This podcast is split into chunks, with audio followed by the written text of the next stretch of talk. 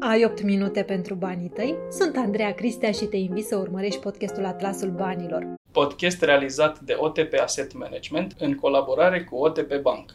Îi am alături de mine pe Dan Popovici și pe Adrian Angel de la OTP Asset Management. Bună ziua! Bună ziua!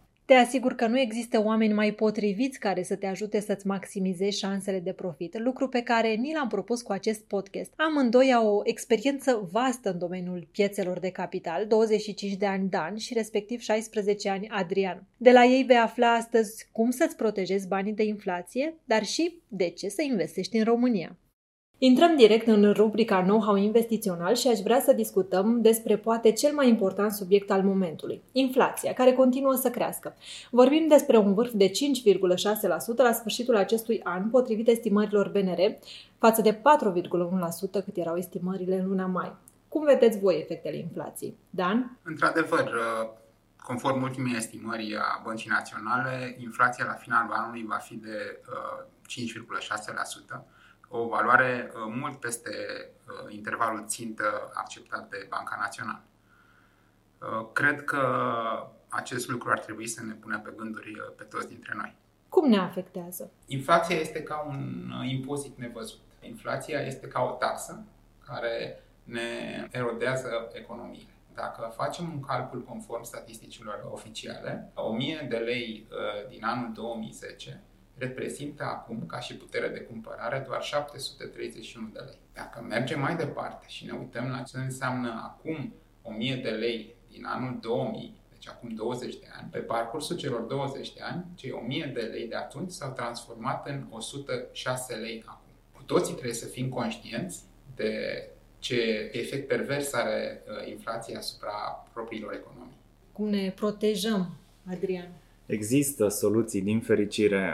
Așa cum spunea Dan, această inflație ne afectează zilnic, ne afecta și ieri, ne afectează și azi, ne va afecta și mâine și este ironic că soluția împotriva inflației se află la același ghișeu unde ne-am deschis contul bancar. În primul rând am putea vorbi despre fonduri de investiții, sunt cea mai la îndemână soluție uh, împotriva acestei inflații. Iar aici există un mit că avem nevoie de sume foarte mari pentru a fi investitori, este un mit, fiindcă în cazul fondurilor de investiții sumele pleacă de la 50 de lei, așadar uh, sume pe care le permitem cu toții. Iarăși uh, este îmbucurător că românii, uh, pe ansamblu, reușesc să pună bani deoparte, parțial datorită crizei COVID. Partea a doua vine când constatăm că banii noștri nu mai valorează atât de mult pe cât știam. O vedem de fiecare dată când mergem la cumpărături, coșul nostru de consum devine din ce în ce mai scump. Și atunci intrăm în paradigma în care trebuie să punem bani la treabă. Cum facem lucrul ăsta prin fonduri de investiții? De ce facem lucrul ăsta? Fiindcă fondurile de investiții îți pot uh, genera o rentabilitate mai mare decât obții în prezent. În condițiile în care majoritatea banilor deja, din păcate, stau pe contul curent și sunt remunerați cu zero, evident că sunt uh, bani direct afectați de inflație. Investind în fonduri de investiții, putem obține o rentabilitate chiar superioară inflației și în felul ăsta transformăm uh, banii leneși în bani care muncesc pentru noi.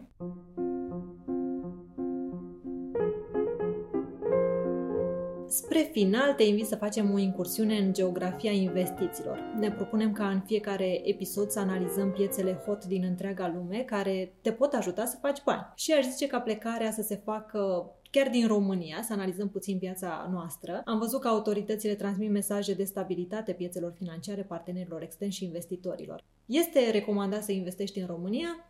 În mod sigur, da în mod sigur este recomandat să investești în România și vă spun două motive extrem de puternice.